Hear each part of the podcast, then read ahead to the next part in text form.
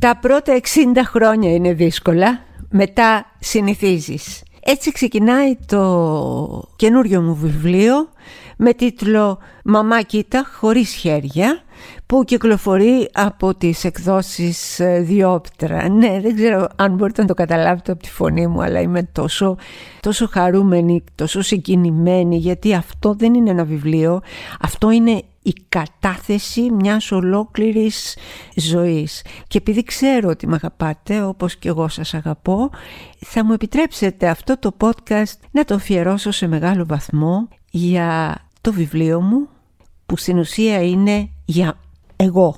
Στην ουσία είναι η πραγματική Έλενα και όχι η ακρίτα που διαβάζετε ή που ενδεχομένως ε, ακούτε. Είμαι όμως και η Έλενα και, και η Ακρίτα και αυτό είναι το podcast το μαζί και τα μάτια μας που ακούτε κάθε Τετάρτη αποκλειστικά από το News 24-7 και αν σας αρέσει μπορείτε να με ακολουθήσετε στο Spotify, στο Apple Podcast και στο Google Podcast. Ξεκινάμε, θέλω να σας πω ότι τα τραγούδια που θα βάλω σήμερα είναι τραγούδια που αγαπώ ιδιαίτερα πολύ και τα αφιερώνω όλα σε εσάς με μια αγκαλιά από εδώ μέχρι τον ουρανό, όπως λέγαμε όταν είμαστε παιδιά.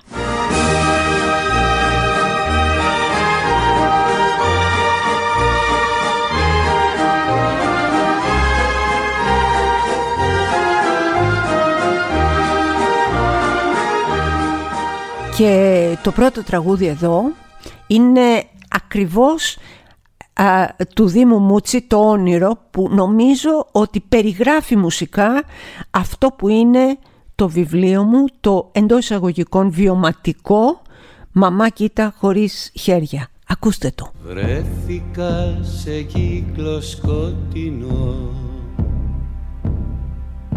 Στον όνειρο που είδα χτες το βράδυ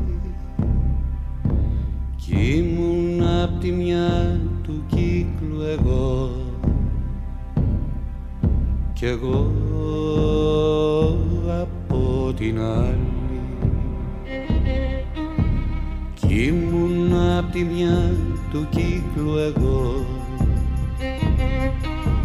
Ήμουνα εγώ κι από την άλλη. Έτοιμος να μου αποκριθώ. Και να ρωτήσω πάλι. Ύστερα χάθηκα μακριά. Χάθηκα σε ολάνθιστα περιβόλια. Παρέα με τους δερβίσιδες γύρω από τη φωτιά χορεύοντας και τραγουδώντας.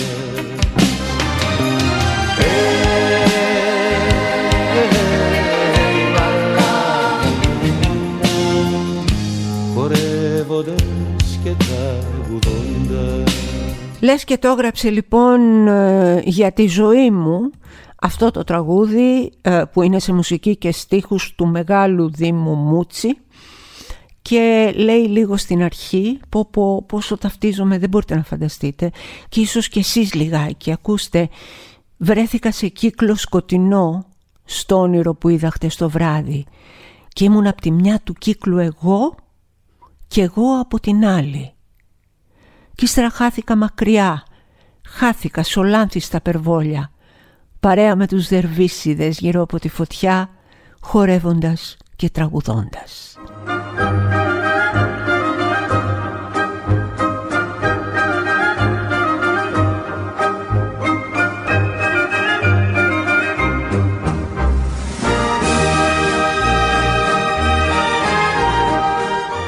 Τι λέω λοιπόν στο οπισθόφυλλο αυτού του βιωματικού βιβλίου.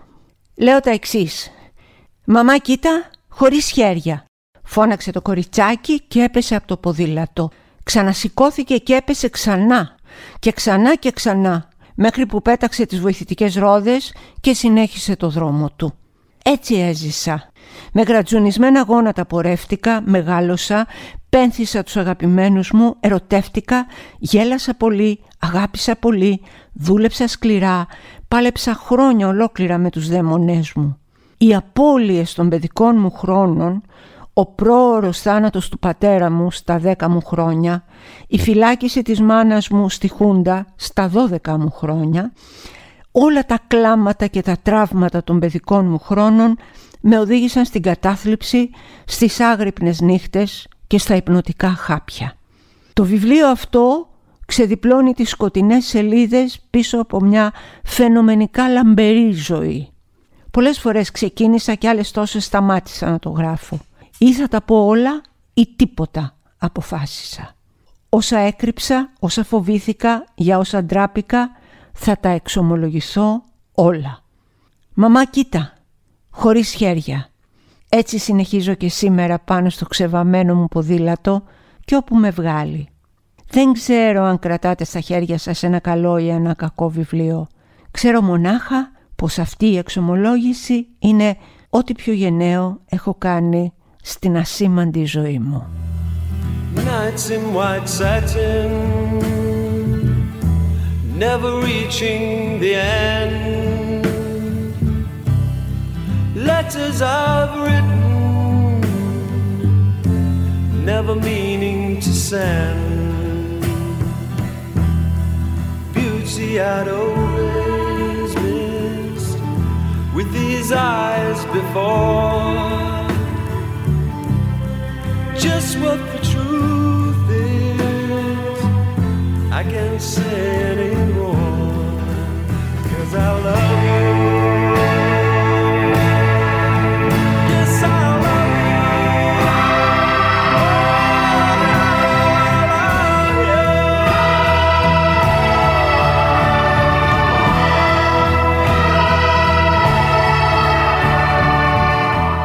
Όπως σας είπα σήμερα θα σας βάζω τραγούδια που αγάπησα πολύ και που πιστεύω ότι σε μεγάλο βαθμό με διαμόρφωσαν και ως άνθρωπο. Το Nights in White Satin λοιπόν, το Moody Blues, Nights in White Satin, Never Reaching the End, Letters I've Written, Never Meaning to Send. Η ζωή μου, είπαμε.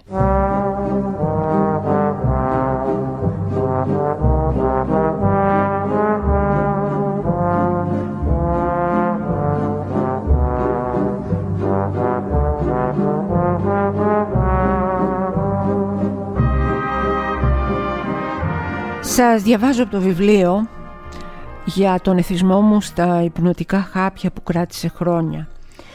Γράφω λοιπόν. Εμείς τα υπνοτικά χάπια τα καταπίναμε σαν στραγάλια. Ιδέα δεν είχαμε τότε για εθισμούς, για παρενέργειες, για την εξάρτηση που θα αποκτούσαμε με τον καιρό σε ένα φάρμακο που ναι μεν αντιμετώπιζε την αϊπνία, όμως σε παραφύλαγε στη γωνία για να σου προκαλέσει εθισμό. Η Αλίκη Βουγιουκλάκη και ο Φρέντι Γερμανός ήταν δύο φίλοι που υπέφεραν από αιπνίες ακριβώς όπως και εγώ.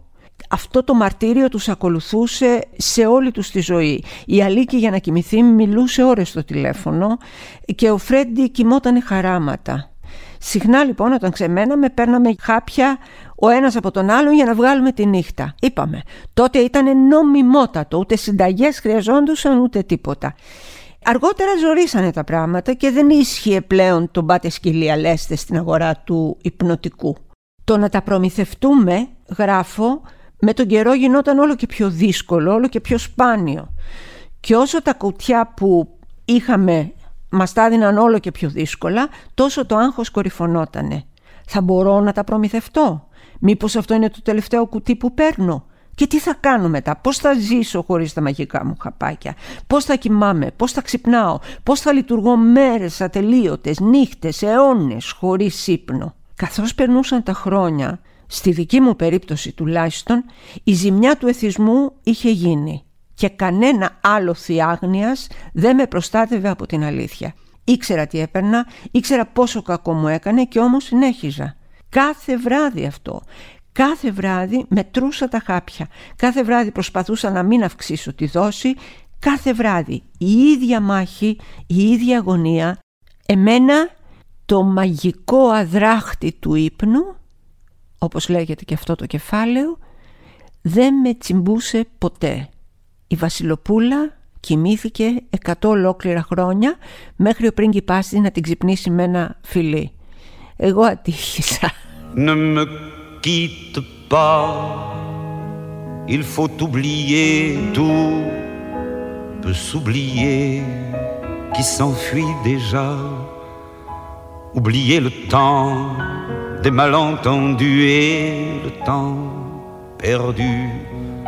À savoir comment oublier ces heures qui tuaient parfois à coups de pourquoi le cœur du bonheur ne me quitte pas, ne me quitte pas, ne me quitte pas. Συνεχίζω στο βιβλίο.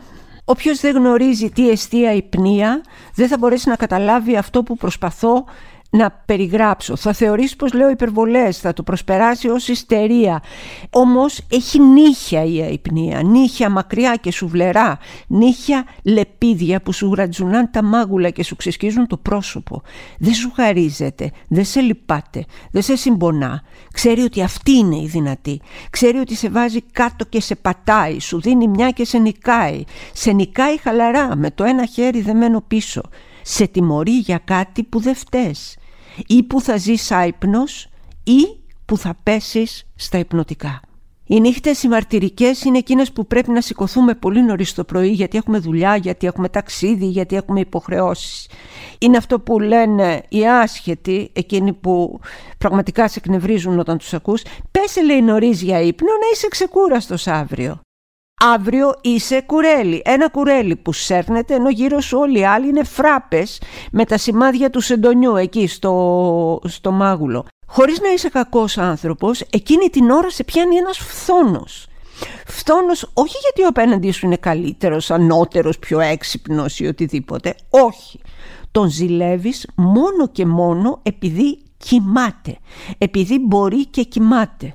Είναι ένα ανόητο συνέστημα, παιδικό σχεδόν, και όμως δεν μπορείς να κάνεις τίποτα γι' αυτόν.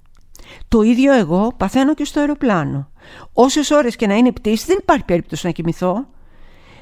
Δηλαδή μιλάμε ε, για πτήσεις έτσι, όχι αστεία. Ε, σε ταξίδια στην Αμερική, στην Αφρική, μα ούτε λεπτό, ούτε ένα λεπτό. Βρε τι μας έκλειναν τα φώτα, βρε τι μας έδιναν μαξιλαράκια. Ε, τίποτα, τίποτα. Όλοι κοιμόντουσαν του καλού καιρού, εμένα γαρίδα το μάτι μου. Και δεν περνάει και η ώρα. Θυμάμαι ο δεύτερος άντρας μου, ο Κώστας ο Αρζόγλου, με το που μπαίναμε στο αεροπλάνο ούτε τη ζώνη του δεν προλάβαινε να δέσει και είχε ήδη κοιμηθεί. Ε, μετά τον χωρίζεις κύριε Πρόεδρε ή δεν τον χωρίζεις; Σαν μαγεμένο το μυαλό μου φτερουγίζει κάθε σκέψη μου κοντά σου τριγυρίζει ησυχάζω και στον ύπνο που κοιμάμαι Εσένα πάντα αρχόντο που μου θυμάμαι Συνεχίζοντας τα αποσπάσματα από το βιβλίο μου «Μαμά κοίτα χωρίς ε, χέρια» φτάνουμε στο κεφάλαιο «Ο πιο αδύναμος κρίκος». Τον αδύναμο κρίκο, σοβαρά τώρα. Έβαλα τα χεράκια μου και έβγαλα τα ματάκια μου. Μου το προτείναν από το Μέγκα και το βρήκα διασκεδαστικό. Τους είχε κοστίσει δεν μια περιουσία γιατί τα δικαιώματα τα αγοράσαν από το BBC ο παραγωγός μου τότε, ο εξαιρετικός Άγγελος ε, Χριστόπουλος τα οποία όμως δικαιώματα συνοδεύονταν από πολύ αυστηρούς όρους. Η πρώτη διδάξα, δηλαδή ήταν η Αν Ρόμπινσον και τι έπρεπε να κάνουμε; Έπρεπε να φοράμε όλοι οι παρουσιαστές του κρίκου πάντα μαύρα, οι γυναίκες πάντα μαύρα, έπρεπε να μην γελάμε ποτέ και με τίποτα, ήταν στα συμβόλαια αυτά, έπρεπε να είμαστε στριφνοί, έπρεπε να είμαστε ήρωνες και έπρεπε να είμαστε σαρκαστικοί απέναντι στον καημένο τον παίκτη, ο οποίος στεκόταν ε, απέναντί μου. Μιλάμε για μια τεράστια επιτυχία που εμένα όμως μου έκανε κακό από πολλές απόψεις. Στην αρχή βρήκα διασκεδαστικό, όπως είπα, να υποδηθώ έναν κόντρα ρόλο, όμως λίγο αργότερα αυτό το προσωπείο με τσάκισε. Δεν το άντεχα, δεν μπορούσα να διαχειριστώ αυτή την εικόνα που με τα μάτια του σήμερα θεωρώ ξεκάθαρα κακοποιητική. Γιατί τι άλλο γράφω, είναι μια εκπομπή που χλεβάζει και εξευτελίζει παίκτες που τους διασύρει σε όλη την Ελλάδα επειδή έκαναν ένα ανθρώπινο λαθάκι ή απάντησαν εσφαλμένα σε μια ερώτηση που ούτε εγώ την ήξερα να την απαντήσω. Τι άλλο λοιπόν είναι μια εκπομπή όπου μια ξερόλα παρουσιάστρια, εξοικειωμένη με τα φώτα και τις κάμερες, διαπόμπευε ψαρωμένους ανθρώπους που πρώτη φορά πατούσαν το πόδι τους σε τηλεοπτικό πλατό και τους ρεζίλευε σε όλη την επικράτεια. Ήταν τέτοια η απέχθειά μου για το ρόλο που ύστερα από τις πρώτες εβδομάδες με τα βίας έσερνα τα βήματά μου μέχρι το στούντιο. Ξέρεις τι είναι να βλέπεις τους παίκτες να σε κοιτάζουν γεμάτη αγωνία και εσύ να κάνεις τον καμπόσο με ξένα κόλληβα; Να έχεις δηλαδή μπροστά σου όλες τις απαντήσεις και να πουλάς φούμαρα; Ήμουν σε απόγνωση. Έλα όμως που είχα υπογράψει φαρδιά πλατιά το συμβόλαιο και δεν μπορούσα να κουνηθώ. Ειλικρινά, στα τόσα χρόνια καριέρας, δεν νομίζω ότι μίσησα ποτέ κάτι περισσότερο από το τηλεπαιχνίδι αυτό. Μέχρι που κάποια στιγμή δεν άντεξα, συμβόλαια, ξεσυμβόλαια, κλαίγοντας σχεδόν, πήγα τότε στον πρόεδρο του Μέγκα και τον παρακάλεσα να το σταματήσουμε μέσα στη μέση της ε, σεζόν. Στα επόμενα χρόνια συχνά πυκνά μου πρότειναν άλλα κανάλια να επαναλάβω το ρόλο, αλλά ούτε να τα ακούσω. Ακόμη και όταν ο φίλος μου, ο Τάσος ο Τρίφωνος, το παρουσίασε αργότερα με μεγάλη επιτυχία, μου ζήτησε κάποιες συμβουλές και μου ήταν αδύνατο να τον βοηθήσω. Τι να του έλεγα; Τι να του έλεγα. Τουλάχιστον στη δική μου εποχή η οικονομική ζωή της χώρας ήταν καλύτερη και οι παίκτες συμμετείχαν για την πλάκα τους, για να πάνε ένα ταξίδι με το κορίτσι τους, για να αγοράσουν κάτι που γούσταραν, για να ξοδέψουν για την πάρτη τους, όχι για να επιβιώσουν σε χρόνια φτώχειας και ανέχειας. Αλλιώς παίζεται το παιχνίδι αυτό όταν ο νικητής παίρνει το έπαθλο και κάνει την πλάκα του και αλλιώς όταν με αυτά τα λεφτά πρέπει να αγοράσει γάλα για το παιδί του. Και συνεχίζουμε με τραγούδια που αγαπάμε σήμερα. Con 24.000 baci, oggi saprai perché l'amore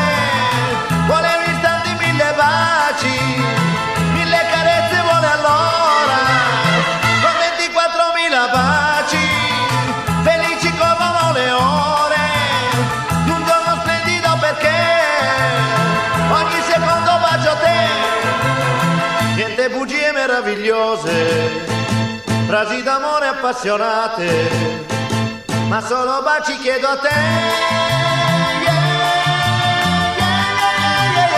Con 24.000 baci, lo freneti per l'amore, in questo giorno di follia, ogni minuto è tutto mio. Η κατάθλιψη με χτύπησε και με χτύπησε ανελαίητα. Με τσάκισε κυριολεκτικά. Ξεκίνησε λίγο εκεί στα περίπου στα 30 μου και συνεχίστηκε για πολλές δεκαετίες. Θυμάμαι ένα περιστατικό την περίοδο που γράφαμε τη Βέρα στο δεξί. Η Βέρα στο δεξί είναι ένα σύριαλ που λάτρεψα. Δεν με νοιάζει Ποιοι το λένε σαπουνόπερα, ποιοι το λένε έτσι, ποιοι το λένε γιουβέτσι. Εγώ τη Βέρα στο δεξί, όπως και ο Γιώργος, τη λατρέψαμε. Νομίζω ότι αν μας ρωτήσεις ποια είναι τα τρία αγαπημένα μας σύριαλ που έχουμε γράψει μαζί με τον Γιώργο τον Κυρίτσι, είναι πρώτα πρώτα παλιά το Στρας στον Αντένα, το Μεθέας στο Πέλαγο, ένα αστυνομικό στο Μέγκα και η Βέρα στο δεξί. Εδώ λοιπόν ήταν ε, η κατάθλιψη συνδυασμένη με μια αγοραφοβία όπου πραγματικά δεν μπορούσα ποτέ να βγω από το σπίτι μου, σχεδόν ποτέ. Το να πάω στο περίπτερο δηλαδή ήταν κάτι πάρα πάρα πολύ δύσκολο. Το μόνο που ήθελα ήταν να μένω μέσα στο σκοτάδι, να κλείνω τα παράθυρα, να κλείνω τα πάντα, να μην βλέπω κανένα, να κουκουλώνομαι, προσέξτε. Προσέξτε πώς κοιμούνται οι καταθλιπτικοί, αν όχι όλοι, εγώ πάντως σίγουρα. Μπρούμητα, με μαξιλάρι από πάνω και από πάνω από το μαξιλάρι το πάπλωμα. Πώς δεν έσκασα, πώς επεβίωσα, πώς δεν πέθανα, δεν το ξέρω ούτε εγώ ίδια. Είναι μαύρο πράγμα, πολύ μαύρο. Το να είσαι ας πούμε στο κρεβάτι και να θες να πας στην κουζίνα. Είναι μεγάλο, είναι δύσκολο πράγμα ρε παιδιά αυτό. Είναι δύσκολο, λες Παναγία μου. Πώς, πώς, πώς θα πάω εγώ, πώς θα το κάνω εγώ αυτό; Ή πρέπει να κάνεις ένα πολύ απλό τηλεφώνημα. Απλό, να κλείσεις ξέρω εγώ ένα ραντεβού με ένα γιατρό. Άθλος. Τίποτα, τίποτα δεν μπορείς να κάνεις. Είσαι ανάπηρος. Η κατάθλιψη σε κάνει ανάπηρο. Η κατάθλιψη σου λέει Κάτσε εδώ βρε μαζί μου. Κάτσε εδώ κλεισμένη μέσα. Κλείσει για τα τηλέφωνα. Μη δεις και άνθρωπο. Κάτσε εδώ να κάτσουμε στα σκοτάδια οι δυο μας. Κοίτα τι ωραία που είναι. Και να βλέπουμε τηλεόραση. Τηλεόραση, τηλεόραση, τηλεόραση. Το ένα σύριαλ μετά το άλλο. Αυτή είναι η κατάθλιψη. Αυτή είναι ό,τι πιο φρικτό, άθλιο και τραγικό μπορεί να συμβεί κατά την ταπεινή μου άποψη σε έναν άνθρωπο. Και εσείς και εσείς που μ' ακούτε και έχετε κατάθλιψη και έχετε τα συμπτώματα δεν είστε μόνοι. Δεν είστε μόνοι. Αισθάνεστε ότι είστε μόνοι. Είμαστε όλοι μαζί.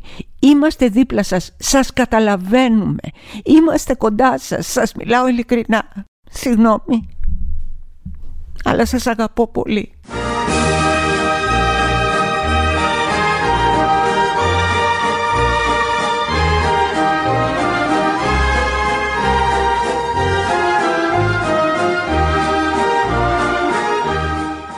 Αλίκη Βουγιουκλάκη, Κώστας Κακαβάς, Τζένι Καρέζη, βγαίνεις και τα φυλάς. Αυτό τραγουδούσαμε, γράφω στο βιβλίο μου, πριν το κρυφτό, μνημονεύοντας τις ιερές αγελάδες της εποχής. Πρέπει να ήμουν πέντε χρονών, κάπου εκεί.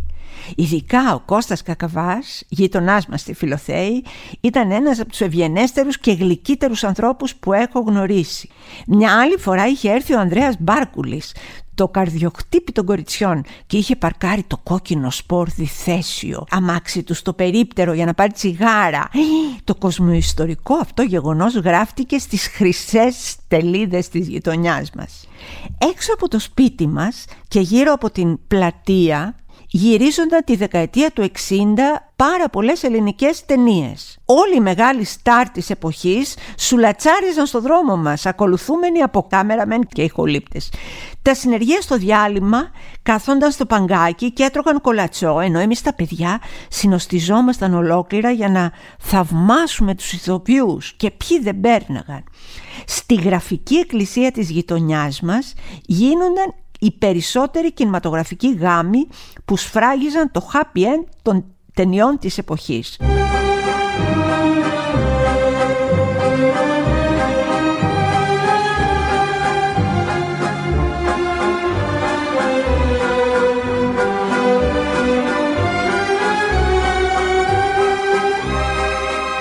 Βλέπω σήμερα ταινίες που απεικονίζουν το πατρικό μου όπως ήταν παλιά πριν από τους σεισμούς του 1981 όταν αναγκαστήκαμε να τον γκρεμίσουμε και να το χτίσουμε ξανά. Βλέπω το αν έχεις στίχη με τον Δημήτρη Παπαμιχαήλ, τον Νίκο Ρίζο και τον Διονύση Παπαγιανόπουλο που έχει και σκηνές, γι' αυτό το βλέπω και συγκινούμε, ε, έχει σκηνές από την παλιά μας εξώπορτα.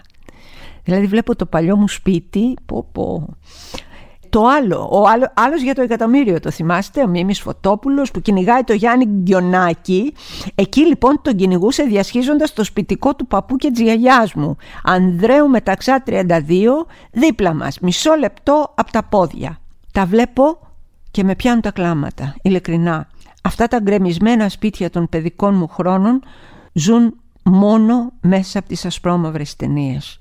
Σε αυτά Ζούσε ο μπαμπάς μου που τα απογεύματα πότιζε τις τριανταφυλιές μας. Σε αυτά η κυρία Μαρία, η μαμά του Φίβου και του Θεόφραστου που ήταν πάντα με το γλυκό το λόγο. Σε αυτά η άλλη κυρία Μαρία που άντρας της είχε φούρνο και ο γιος της, ο κολλητός μου ο Γιώργος σκοτώθηκε σε ατύχημα στα 18 του χρόνια και μαυροφορεύτηκε η γειτονιά.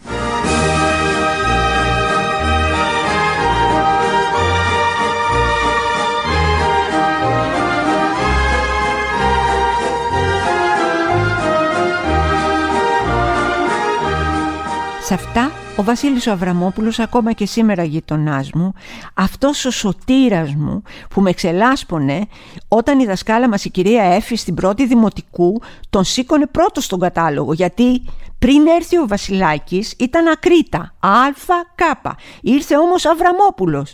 ΑΒ και με έσωσε και σε αυτά τα γκρεμισμένα σπίτια η μανούλα μου με τις γειτόνισσες με εκείνα τα θεσπέσια σακετάκια ρηγμένα στις πλάτες σήκωσε ψυχρούλα λέγανε και κάθονταν με τον καφέ να πούνε τα δικά τους.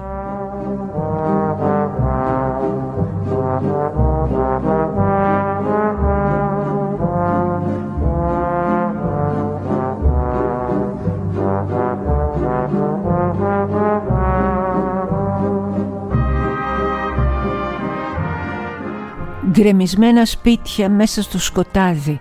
Έτσι είναι η ζωή μας μεσημέρι βράδυ. Μη ζητάς κορίτσι μου ένα κορδελάκι. Από τα ερήπια φτιάχνω ένα σπιτάκι. Γκρεμισμένα σπίτια μέσα στο σκοτάδι. Έτσι είναι η ζωή μας μεσημέρι βράδυ.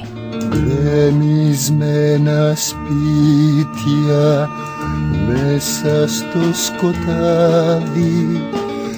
Έτσι είναι η ζωή μας μεσημέρι βράδυ. Έτσι είναι η ζωή μας μεσημέρι βράδυ. Μη ζητάς κορίτσι μου ένα κορδελάκι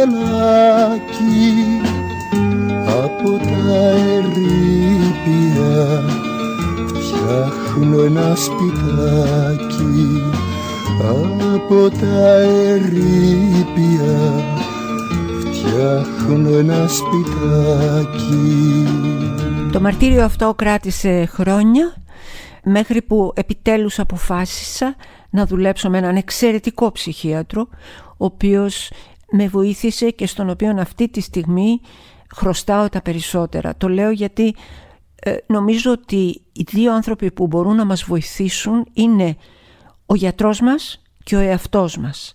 Το περιβάλλον, η οικογένεια, οι φίλοι θα είναι δίπλα σου, αλλά τη δουλειά θα την κάνουν δύο και θα την κάνουν μαζί. Ο γιατρός και ο ασθενής του, δηλαδή εμείς. Και τότε γράφω στο βιβλίο όταν άρχισε πραγματικά να φτιάχνουν τα πράγματα άρχισα να βγαίνω από το σπίτι μου με τον ενθουσιασμό του νεοφώτης του ήθελα να πάω παντού, ήθελα να κάνω τα πάντα, να δω τα πάντα, να ακούσω μουσική, να δω θέατρο, να φάω popcorn στο σινεμά, να διπνήσω έξω, να ταξιδέψω. Ήθελα να δω κόσμο, να γνωρίσω νέους ανθρώπους, να μιλήσω, να ακούσω. Ήθελα να αγοράσω καινούρια ρούχα γεμάτα φως και χρώματα. Τέρμα πια εκείνα τα μαύρα, τα μουντά και τα δυσίωνα που φόραγα. Ήθελα να βάλω κόκκινο κραγιόν και κόκκινα γοβάκια και να περπατήσω στους μπαχτσέδες και τους ανθισμένους κήπους, εκεί που σαν άλλοτε θα στήσουμε χορό, όπως λέει και ο Μίκης στο τραγούδι του νεκρού αδελφού. Ήθελα να τα ζήσω όλα και ήθελα να τα ζήσω τώρα, να τα ζήσω σήμερα και χτες, να καλύψω το χαμένο χρόνο, να ξορκίσω τα χαμένα χρόνια, να βγω από το σπίτι μου, Παναγιά μου, να βγω, επιτέλους να βγω.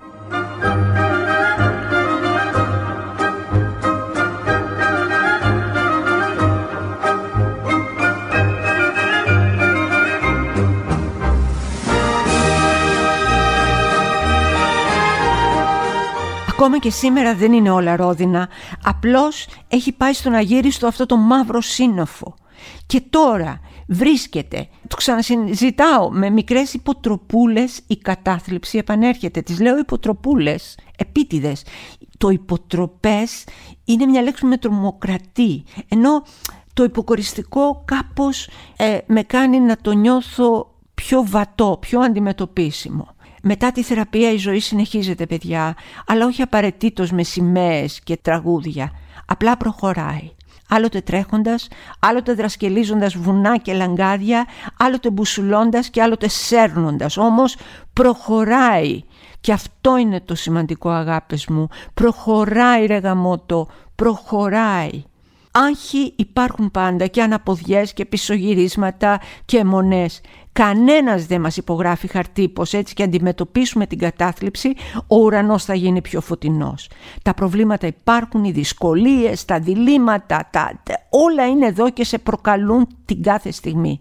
Τουλάχιστον όμως δεν παλεύεις και με τους δικούς σου δαίμονες, τους κρυφούς και τους ανίποτους. Παλεύεις με το υπαρκτό, παλεύεις με αυτό που βλέπεις, παλεύεις με αυτό που είναι μπροστά σου.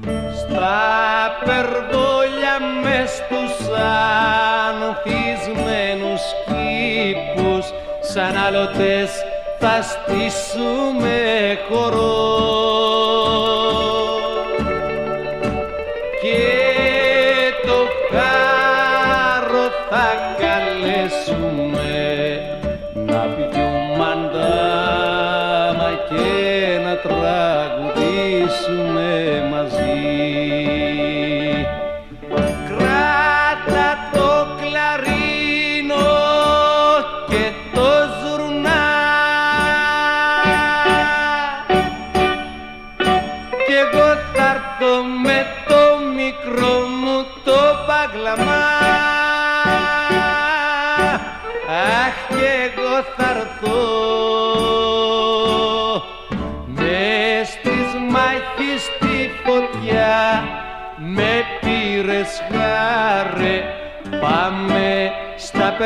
περβολιά για χορό.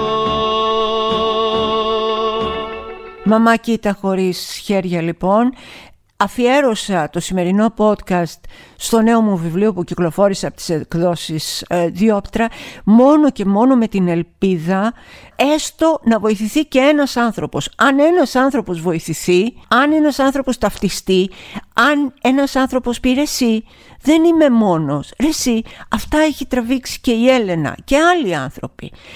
Έστω και αυτό για μένα θα είναι ένα μεγάλο κέρδος. Θα έχω επιτελέσει αν θέλετε, το έργο που ξεκίνησα να κάνω. Έχω πει μέσα σε αυτό το βιβλίο πολλά και ντροπιαστικά για μένα πράγματα, αλλά δεν τα μετανιώνω ούτε στιγμή.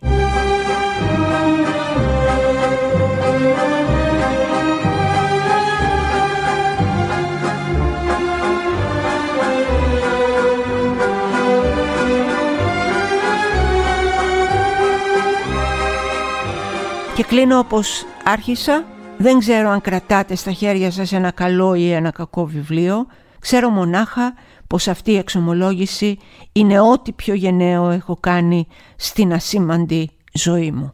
Είμαι η Έλενα Κρήτα, ήταν το podcast «Το μαζί και τα μάτια μας» που ακούτε αποκλειστικά κάθε Τετάρτη από το News 24-7 και αν σας αρέσει μπορείτε να με ακολουθήσετε στο Spotify, στο Apple Podcast και στο Google podcast. Με ακόμα περισσότερη συγκίνηση και αγάπη σας στέλνω σήμερα την αγκαλιά μου και ειδικά στους ανθρώπους, ειδικά στα αδέλφια μου που έχουν περάσει τον ίδιο Γολγοθά με μένα. Θα το ξεπεράσετε, θα το γαμίσετε. Δεν είναι στο χέρι του, είναι στο δικό σας.